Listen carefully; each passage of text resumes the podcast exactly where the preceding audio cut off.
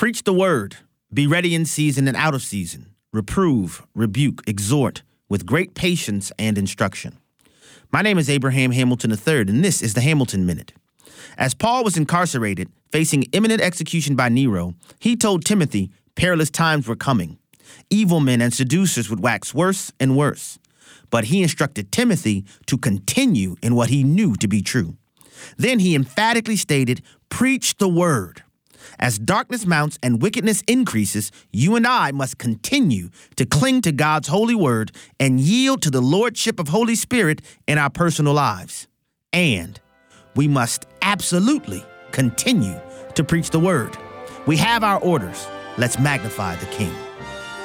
Listen each weekday from five to six p.m. Central for the Hamilton Corner with Abraham Hamilton the third, public policy analyst for the American Family Association.